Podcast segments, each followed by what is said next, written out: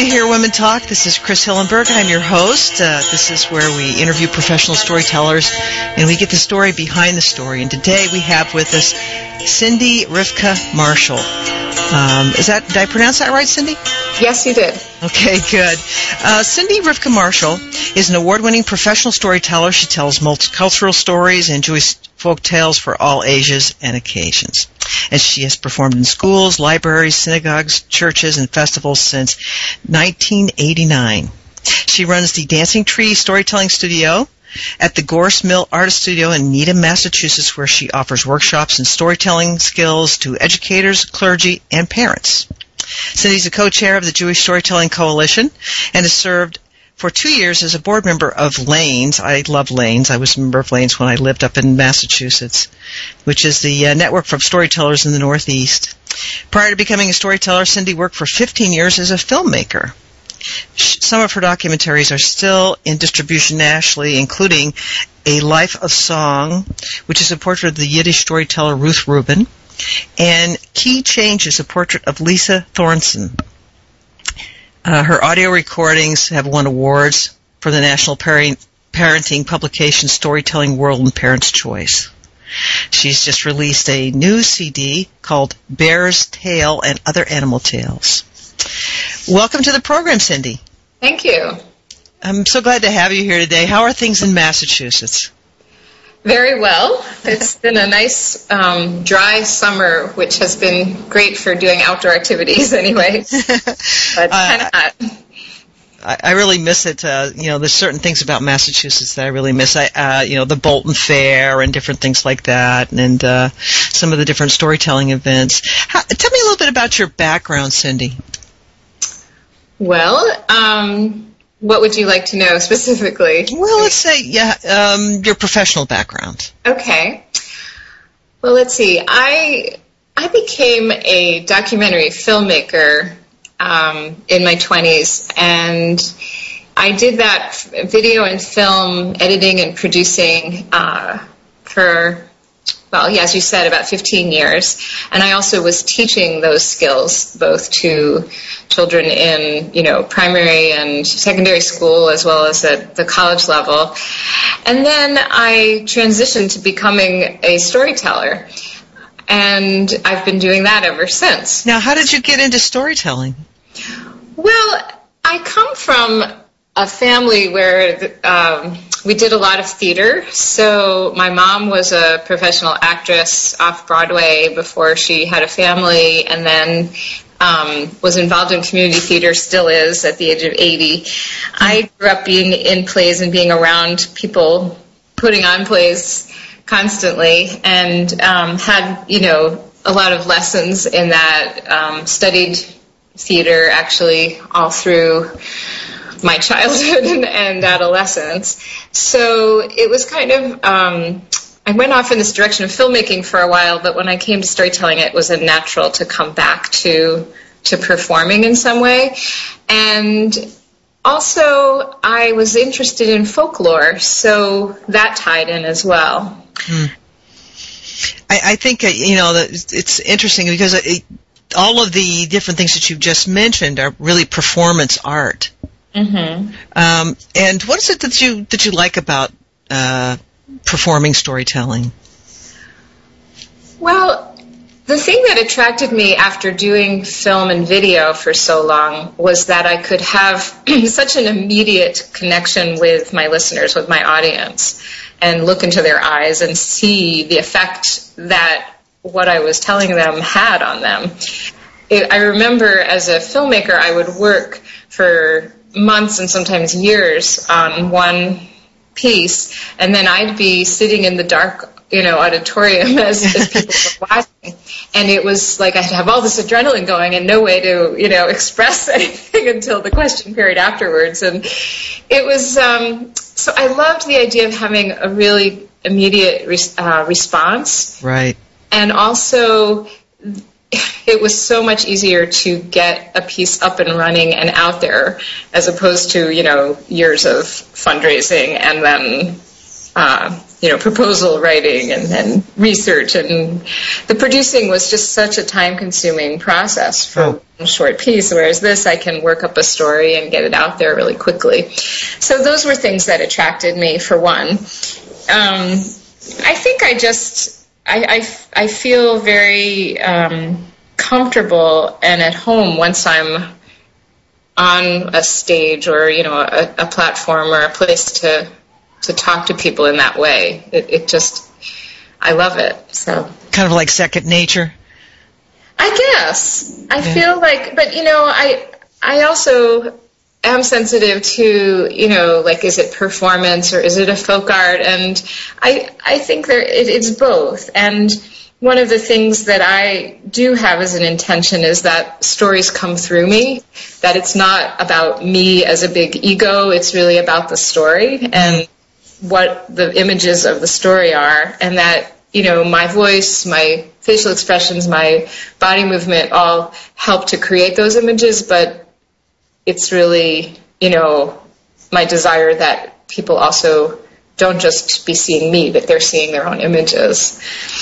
Right, right, and I can understand that coming from a filmmaking background, uh, and I know that that you you do use some of your former filmmaking ideas to work with storytelling.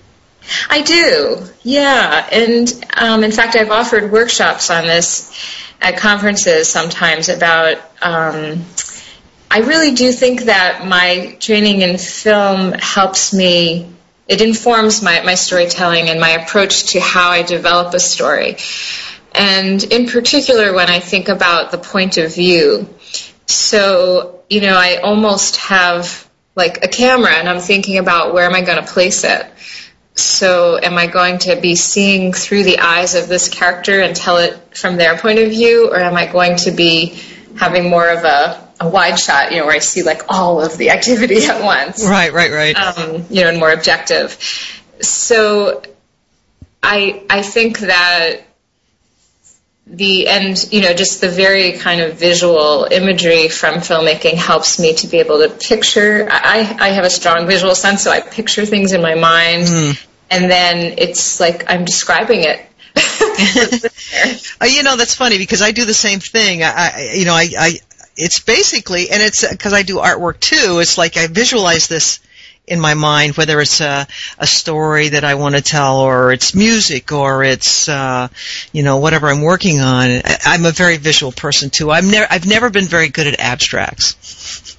I've always been very good at getting a, a visual idea of something and being able to communicate it. And it sounds like you're right, right there.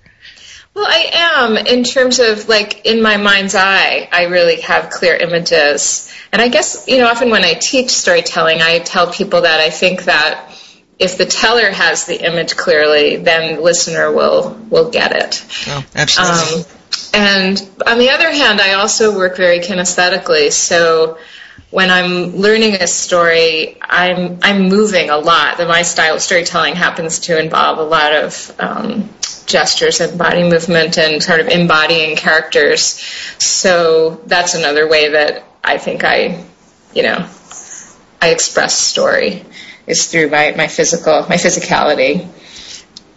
I know you do. I know you do a lot of traditional folk tales, um, and I'm just wondering now, as a woman, how do you bring your sensitivities to a, a folk tale? Well, yeah, good question. I mean, I think that when I first started to look at folklore, um, and I would be reading books and books of collections because that is unfortunately in some ways why the way that, that storytellers in a contemporary setting can can learn these stories it's not it's not so easy to access you know the oral tradition that's been passed on generation to generation more likely i'm going to be finding my material in books but often when I I read folk tales, I was alienated because I felt like often they were about the male characters or the male characters were the main characters. Right. And it was hard to find, you know, folk tales written about women. I mean, I had to go searching. Of course, I could. And then even then, sometimes they were referred to as, you know, the fisherman's wife or the rabbi's daughter or, you know, it was often in relationship to the man that they were defined. Right, right. And so, um, at first I was off-putting, but then I thought, well, I can I can think about it and use my own imagination to fill out and fill in the blanks of you know what the woman was feeling in this in this story. And I've been, at times actually created new characters. At other times I've just you know more embellished and given a full range of emotions and imagery to the women characters. So that's been a way that I've, you know, approached it. Yeah, that's very interesting. Never really thought of it before, as far as like folk tales that they really do come. They they really do uh, are more male based instead of female based, and I can see where uh, that would be a, uh, something that would be a challenge, but it would also be uh, refreshing. Mm-hmm. You know. Well, we're going to take a little break right now, and uh, we'll be right back with Cindy Rivka Marshall. This is Chris Hillenberg with Hear Women Tell, where we interview professional storytellers to get the story behind the story. We'll be right back.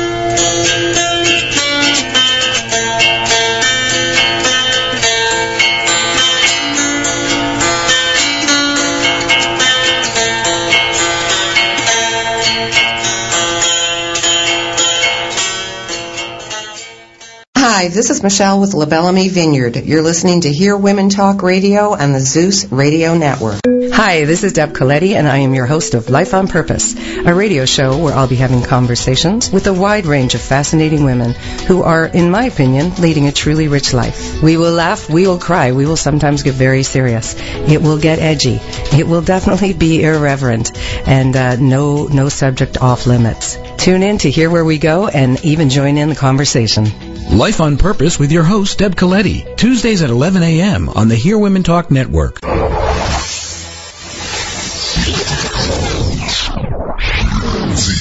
ZRN Radio.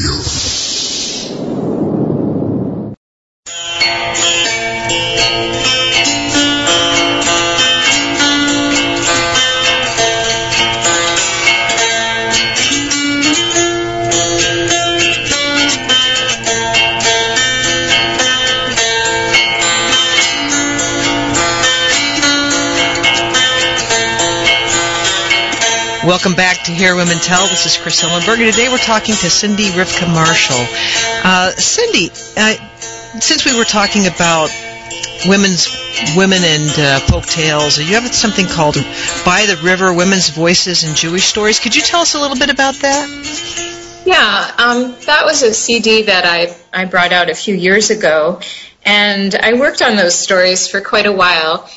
Um, all of them, the sources of all of them are from the Jewish tradition, and but then I, in each of those stories, I, I made a significant retelling, and my versions all for all of those are. Um, I've created versions of those stories that are from the woman's point of view in the story. Mm. So, for example, there's a very well known story in the Talmud that's referred to as Joseph who loves the Sabbath. And I took that story and I imagined his him having a daughter. And then I told the story where her her story is, is kind of more prominent, her perceptions. Um, another example was I took some biblical passages about Miriam, who was Moses' sister, and I created what's known as a, a midrash in the Jewish tradition. It's sort of my own creative interpretation. And so I studied what others had said about her, but then I also made my own um, version of, of a story that was more centered around Miriam and her experience. Um, so those are examples of taking, you know, traditional sources and then sort of creating something new out of it. And um, likewise, I took some other folk tales. Like there's one that maybe I'll tell you later that's a, uh, about um, the traditional version is about a man, and I made it a woman, and you know, on and on. I, I made a seamstress instead of a tailor. Right, right. Story. And in doing that, you know, you you can't just transpose the same story. You have to rethink it because some things may not work. You know, when you change the gender of the main character. So Right, because a, a woman might do something or react to something differently. Yeah, or maybe in those old times that she wouldn't have traveled alone, for example, Right. or you know, so so I I really rethought and rewrote a lot of the stories and to make them, you know, really seem believable. Right. I, I know that you do uh, a lot of different programs too, where you're actually um, you, you do a multicultural program about different uh, different countries, different uh, you know that sort of thing. Uh, you do the Jewish folk tales, and then you also do original stories. Um, the in the multicultural stories, you're really talking about diversity, aren't you? Well, those tend to those programs tend to be geared to younger kids. I have a whole repertoire of stories. They're animal tales. They're stories from different cultures where the main characters are animals, or sometimes the only characters. Um, all the characters are animals, but the message there is a little bit less. Um, yeah, it's a little more subtle, but I think for young kids, it gives the message that here are stories from so many different cultures and look they're kind of similar in some ways and look they're this this story that's native american is is very similar to this story that's african in that they're both trying to understand the natural world around us and you know they're trying to understand about the planets or the moon or the sun and you know and so really the message is well we all have so much in common Right. and that's you know we all um, have our human emotions that so many people all over the world have have infused their stories with the same kinds of feelings. Right. So, in that sense, it's about diversity and um, appreciating that. And then I, I know you also do a lot of different workshops. You do uh, you, you you do things for teachers and using story when they're teaching. Uh, you do workshops on oral history. Um, you do, of course, you do biblical stories, and you do uh, in classroom workshops too with students. Um, And I this kind of piqued my curiosity.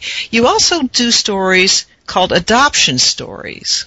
Yeah, I've um, I've been working with another storyteller um, in the Boston area named Lani Peterson for a while on this, and she and I, one thing we have in common is that we both have adopted children, and so I started. Actually, I was inspired. Um, at one of the National Sto- Storytelling Network conferences, and I'm trying to remember the name of the woman. I can't at the moment whose workshop I went to about this. Nancy. Um, oh, it'll come to me. Sorry, Okay. Nancy Schimmel. Mhm.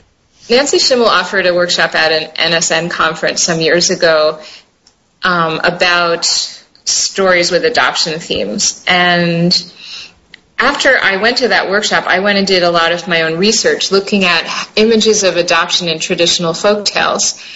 And a lot of what I found was kind of not very happy portrayals, Right. fairly right. negative. And I didn't think it necessarily was wasn't sure if it was going to be helpful in a contemporary context, but I had this idea that storytelling in some way would really be helpful for adoptive families, for both the children and the parents, to you know think about the issues related to adoption.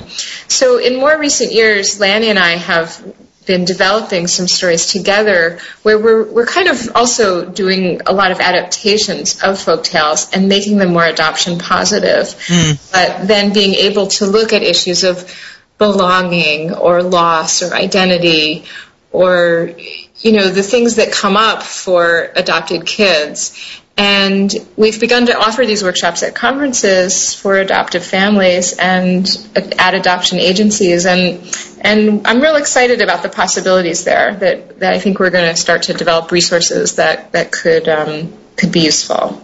Uh, yeah, I think it's really interesting that you that um, to me and and I get a sense for you that uh, any uh, concern or a thing that you're interested in, there's always a way to get storytelling to work around that to help facilitate it. It's true. I mean, it, it has storytelling has so many applications and so useful that it's true that you know I think any passion that one has and cares about, you can find a way to utilize storytelling to to, to help with that in some way. Right, right. I know there was. yeah. A, I, I read something recently about uh, uh, this big push to use storytelling in business. Right. You know, and, and some of that is um, sales driven, of course. Mm-hmm. Uh, but I think there's also a, a place to use storytelling in business, and this is just because I work uh, as a systems administrator for a company here in South Carolina to use story to uh, facilitate more of a team Right. mentality or um, you know or as um, to talk about our relationships with people that we work with and things like that you know Yeah, exactly. I think it, it can strengthen a sense of community wherever you are if you share stories. oh absolutely what what's for you cindy what is the best part of being a storyteller Hmm. I think it's, I, I get a lot of satisfaction when I see that the stories I've transmitted have a, a positive impact on people. And by positive, I mean that it gets them to think about something new or differently. It gets them to experience something that's thought provoking or enjoyable. And I think also what's very satisfying is when I teach people and I coax them into um, realizing that they can use stories themselves. And, you know, I've had experiences with, particularly teaching teachers that I find very exciting where they come, if they come away saying, I can use this in my classroom, I can go right back and use this and, and just knowing that I've given them a tool that's going to make their presentation so much more effective.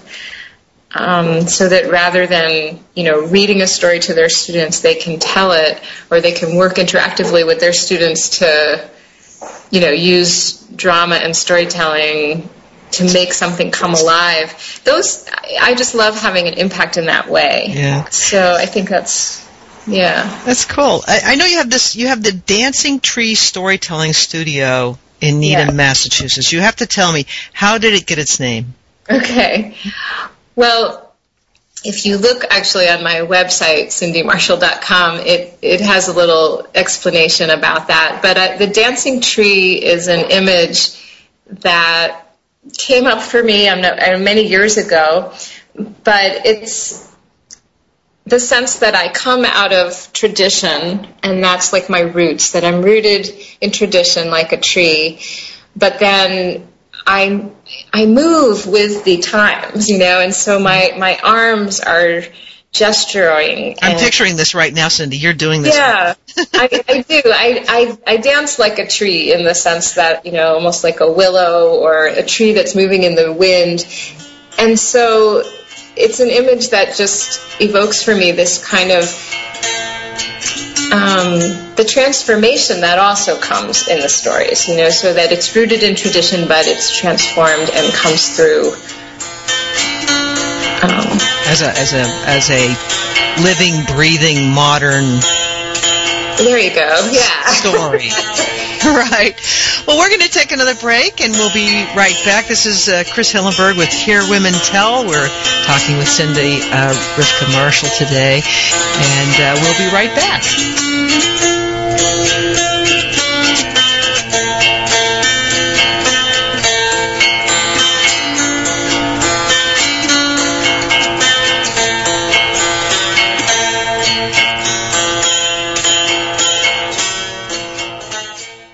Hi, this is Judy Collins from Judy's House of Oldies, and you're listening to Hear Women Talk Radio on the Zeus Radio Network. If your spirit's weary and you need a word of encouragement, join me, Donna Tyson, for Rivers of Faith, Tuesday mornings from 10 to 11 Eastern Standard Time on Zeus Radio Network at HearWomenTalk.com.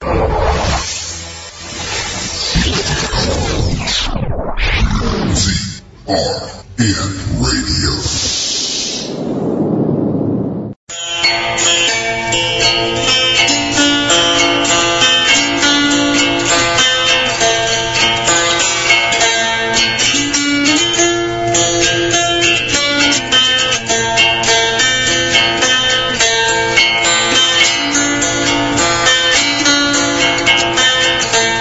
Welcome back to Hear Women Tell. I'm your host, Chris Hillenberg, where we interview professional storytellers to get the story behind the story. And we're talking to Cindy Rivka Marshall today. Uh, Cindy, I know you've got several CDs out there. You've got Challah and Latkes stories for Shabbat and Hanukkah. When did that come out? When did you? When did? Do you remember when you put Let's that one out? Um, that's an early one, I think 87. Okay. And then you've got the one that we did mention, By the River, Women's Voices and Jewish Stories. I think that was in 97. And that actually won the Storytelling World, that was a Storytelling World Winner Award, right? And a Parent's Choice Recommended Award. Yeah. Okay. And then you have a new one. It's called Bear's Tale and Other Animal Tales. Yes, that's. I'm just in the process of releasing that now. Oh, that's great. Now, now I also know um, that you're a co-chair of the Jewish Storytelling Coalition. Is that is that is the main office of that is that in Massachusetts? Well, yes, it, it used to be a New England organization, and we used to have meetings in the Boston area, but we've now broadened it to include in our um, story, Jewish storytellers from all over the country. So it's it's a network of Jewish storytellers nationally now. Oh, that's great. And you're also a board member on Lanes, the League for the Advancement of New England Storytelling.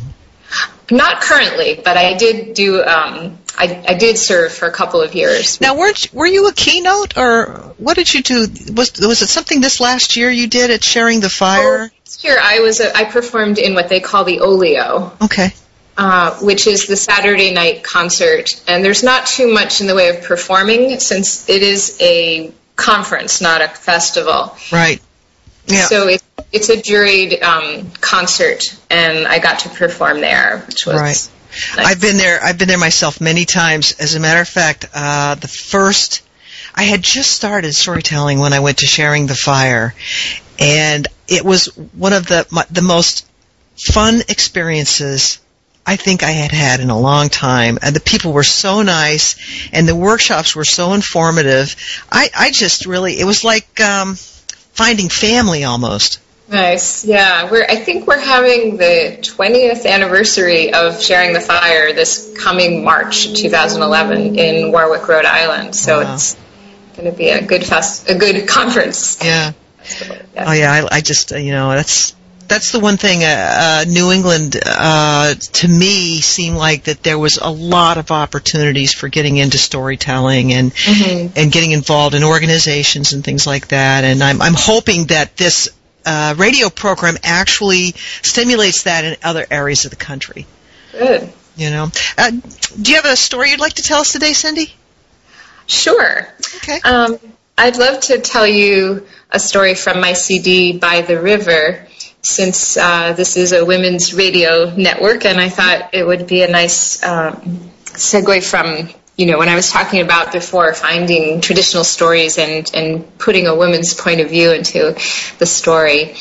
So this is called The Magic Pomegranate Seed, and it is from traditional Jewish folklore. There once was a young mother who was so worried about her children.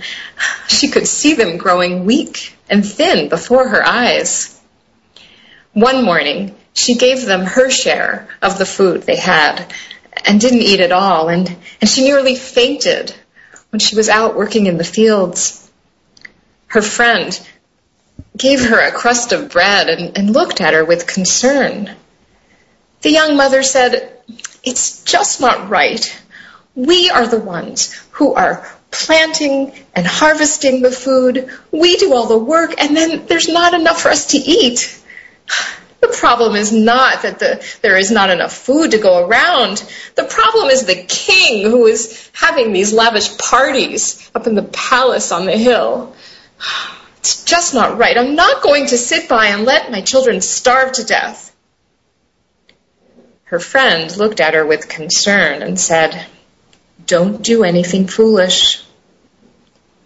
Now, the peasants were not supposed to go near the palace. But very early the next morning, that young mother walked up the hill and she managed to go behind the palace.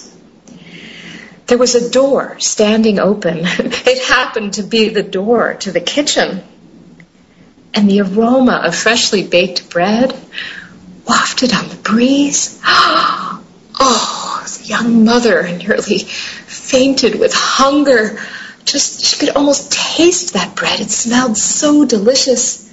And creeping up, she peered in the doorway and saw loaves and loaves of freshly baked bread cooling on the table.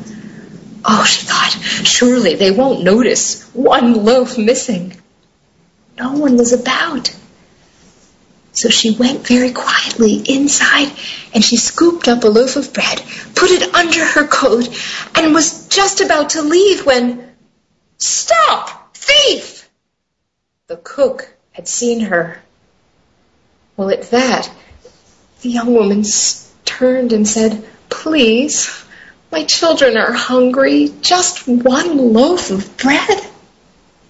The cook looked at her with pity and would have let her go, but the cook's cry had alerted the guard who came running.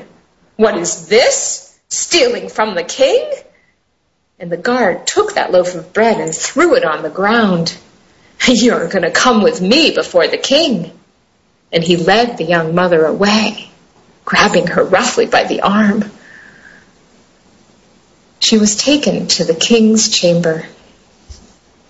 He was sitting at his table, signing royal documents, and he barely looked up when the guard announced, This woman was caught stealing from the king. Oh, well, you know the consequence of that. Have her put to death. The young mother could not believe this. For stealing one loaf of bread, the king was going to have her killed? Oh, what now would happen to her young children? She had to think of something. Well, just then, she reached her hand into the pocket of her coat and she discovered one single pomegranate seed. And it gave her an idea. As she was being led away, she mumbled under her breath, but loud enough for the king to hear. It's too bad. The secret of the pomegranate seed will die with me.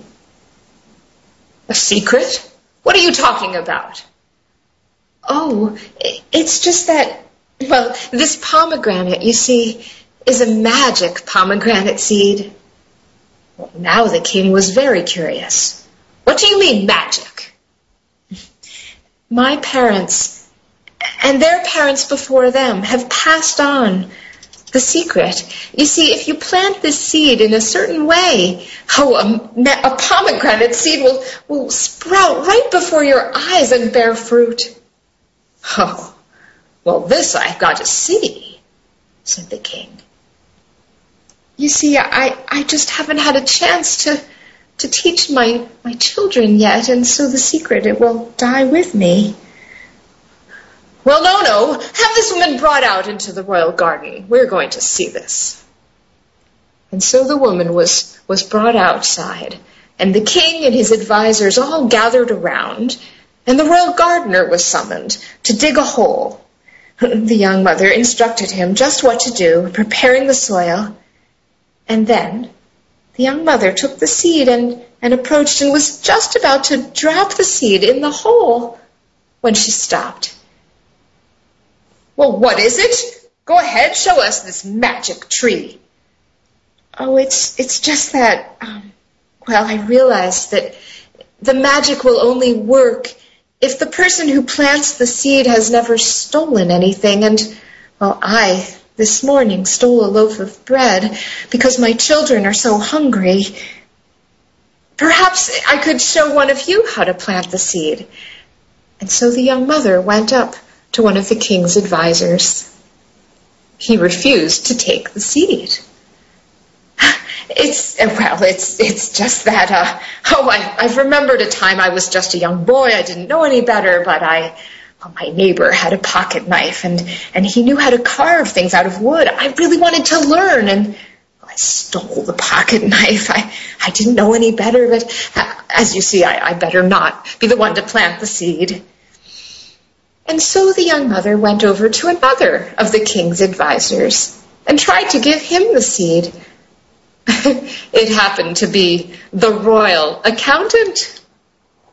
Well, uh, I better not be the one to plant the seed. You see, it is my job to add and subtract the royal sums, and sometimes I do that a little in my favor. I, I better not be the one to plant the seed. And one by one, the young mother tried to give the seed to each of the royal advisers, and they all had a story about one time when they too, however small, had st- taken something or stolen something that was not their own. Until the only one standing there left was the king himself.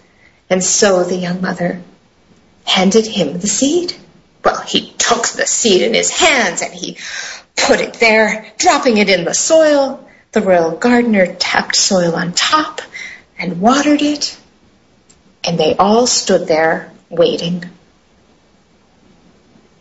The young mother was thinking, now the king will see that, that I have been deceiving him, and surely I will be put to death. Well, but instead, the king got a faraway look in his eye. Ah, when I was a young boy, my father had a royal necklace. Oh, I loved that necklace. One day I walked into my father's private chambers and I saw it there on the table. I, I was holding it up in the sunlight and rainbows danced about the room. I, oh, I wanted that necklace. No one was there and I, I took it. I hid it away and told no one. Not even when my father, the king, saw that it was missing. The king's servant was, was accused of the crime and later put to death. I, I still never told anyone that I had stolen the necklace. I see that perhaps my laws are too severe.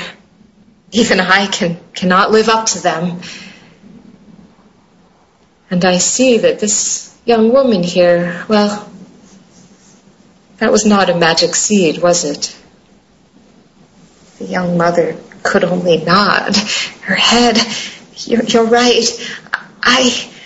No, no, no, say no more. I. I would like for you to, to come and, and have a feast at the palace. I didn't know you were you were so hungry. Oh well, said the young mother. It, it's not just me and my children who are hungry. You see, it's all of the peasants. We have been going hungry because not enough food has been allocated to us. Well, the king had been oblivious to this. Well, then, then tell all the peasants they can come to the palace for a feast. And so the doors of the palace were flung open, and all of the peasants came and had a wonderful meal. But then the young mother had courage and spoke up. She said, You know, if you'd like, I could advise you about the distribution of the food. Yes, said the king, that would be ideal. Come and, and teach me. And so from that point on, she advised the king about how to make sure that all the people in the land had enough to eat. That young mother lived a nice long life, watching her children grow. She had plenty of chances to enjoy bountiful meals with her children, and she often told them the story of the magic pomegranate seed. Oh, very nice. Thank you. Oh, I love that. I, I could talk about that forever. That's a great story. uh, Cindy, why don't you? Um, we're getting to the end of uh, your segment of the uh, show now. Could you just tell people how they can get in touch with you? Oh, sure. Well, my website online is www.cindymarshall.com. And at my website, you can find how to contact me further, either by phone or email, and also how to purchase my CDs. Oh, that sounds great. Well, thanks so much for spending time with me today and and talking with me. I've really enjoyed it. Well, thank you so much for having me on your show. I've, I've enjoyed talking with you. Great. This is um, Chris Hillenberg with Hear Women Tell, where we interview professional storytellers. Please stay tuned because coming up next is Linda Goodman with news and reviews. Thanks again, Cindy. Thank you.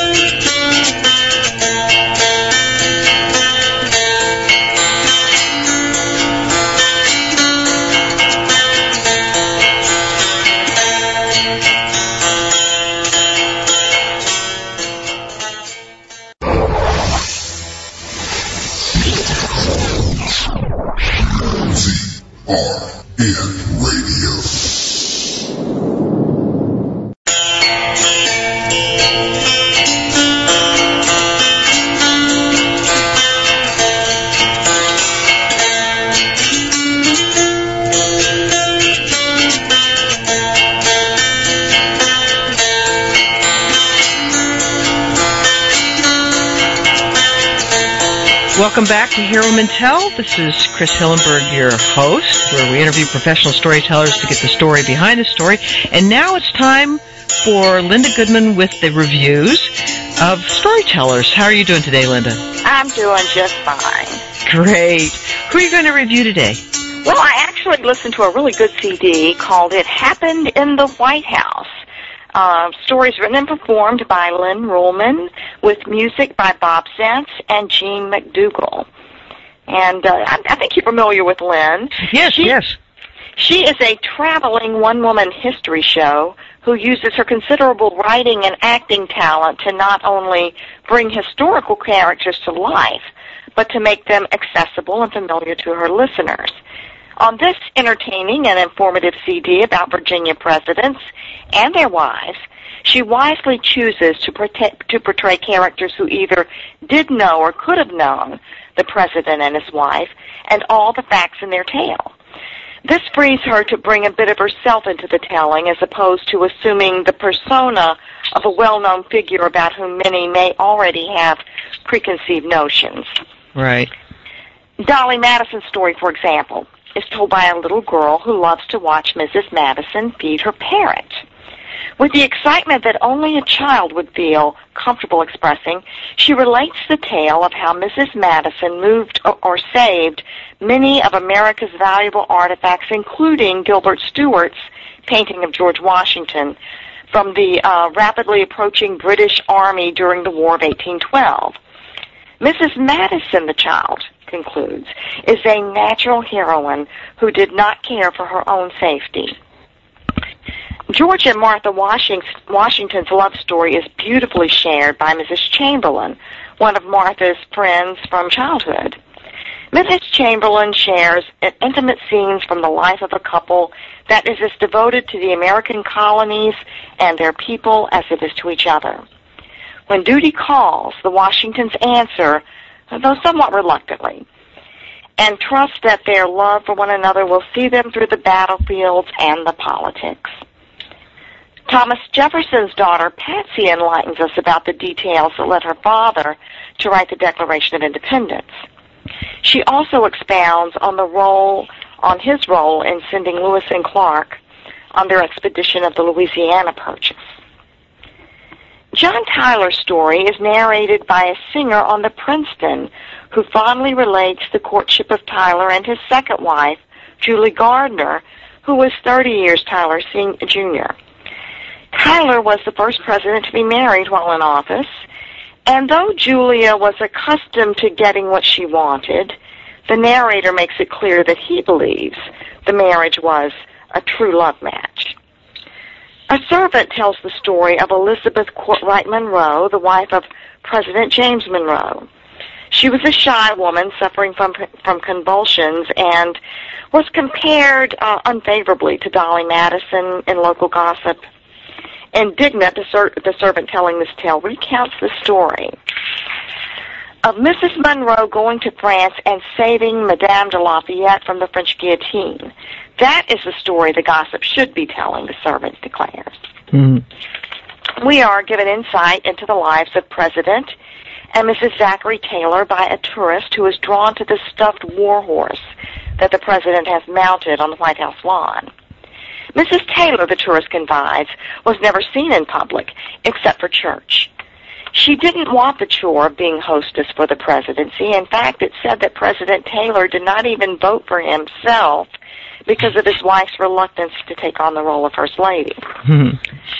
My favorite story on this CD is the story of President Woodrow Wilson, told by a woman who knew his second wife, Edith. Theirs was not the most romantic love story, but they had great trust in one another and great affection for one another. After reluctantly getting involved in World War I, Wilson went on to help write the Treaty of Versailles and to champion the League of Nations. He died heartbroken, of course, that the United States rejected that league. Hmm. Featured on this recording are several pieces of period music provided by Bob Zentz and Gene McDougall, who play various instruments. Their lovely musical interludes set the mood for each story. Ruehlmann has thoroughly researched these stories, and it shows. The stories are a wealth of information, and each narrating character is so unique that it's easy to forget that they are all being portrayed by just one woman. Though it cannot uh, be seen on the recording, Ruehlmann is blessed with a face that can create expressions that mirror the inner being of her characters, and the physical changes affected by this are quite remarkable. I can think of no better performer to be brought into a school system. Her shows are entertaining and educational, and the lucky students who get to see her shows have a lot of fun in addition to learning history.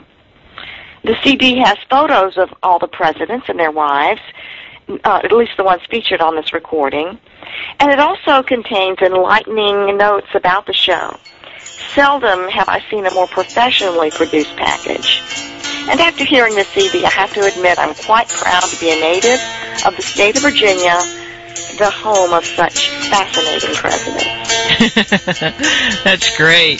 That's great. Uh, yeah, we did. We uh, interviewed um, Lynn uh, back at the end of August. Yeah, I remember that. Yeah, and uh, she's a wonderful person. I really enjoyed talking with her.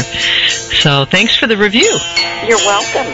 So this is uh, Chris Hillenberg with Hear Women Tell, where we interview professional storytellers to get the story behind the story, and we'll be right back with the news.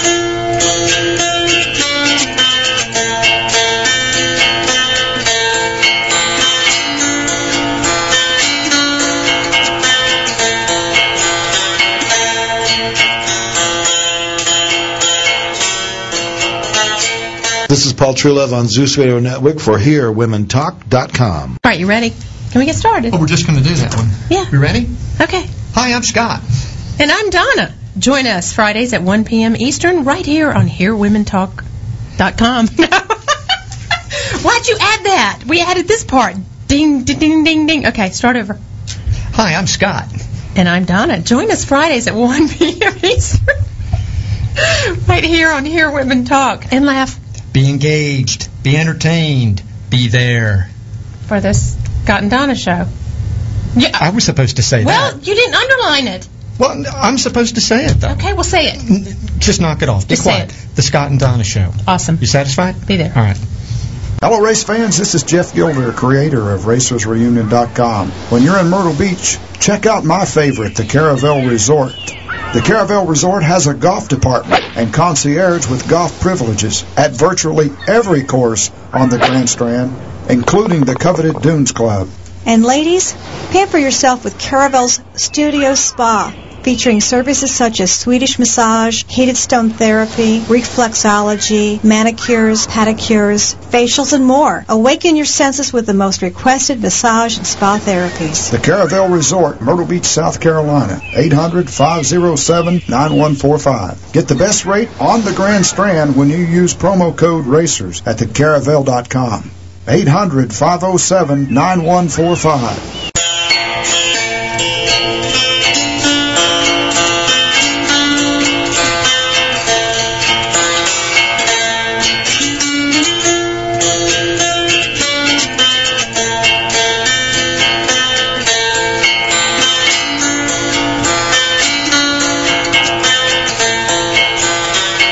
Welcome back to Hear Women Tell. And now we have Linda Goodman with our news segment. How you doing, Linda? I'm doing well. How are you doing, Chris? I'm doing very well. Hot enough for you down there in Myrtle Beach? It's pretty warm. It's pretty warm. it's been a hot summer. You know, I'm looking Yeah, forward. I'm been. looking forward to the fall. I'm looking forward to the winter. uh, what do you have for us today? Well, um, I just became aware yesterday, as a matter of fact, of a new storytelling group in Williamsburg, Virginia. They call themselves the Williamsburg Storytelling Collaborative, or WSC, and they are presenting a series of benefit concerts to build awareness of the art of storytelling and its vital purpose in the community. And the great thing about this series of concerts that this group is doing is that it's a, it's a pay what you can venue, Hmm. which means you can come and, and you know whatever you can afford to pay, you pay. And all donations is what they're calling your payments, donations, will go to a local organization, a local charity. So you'll not only hear some great stories, but you'll be helping a local charity at the same time. All their performances are being held at the Kimball Theater in Merchant Square in Williamsburg. And they just had their very first concert on July 31st. And it was very well attended and got some great reviews. They have some other concerts coming up. The next one is on August the 28th. That's a Saturday at 3 p.m. Mm-hmm. Again at Kimball Theater in Merchant Square. And this time the stories are going to be about children, highlighting the joy and the innocence of children.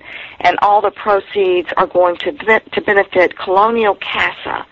Uh, CASA stands for Court Appointed Special Advocate. CASA is the eyes and ears of the court, and the members of the community are the hands and heart. And of course, together you can do some great work. The next concert after that is going to be on September the 18th at 10:30 a.m.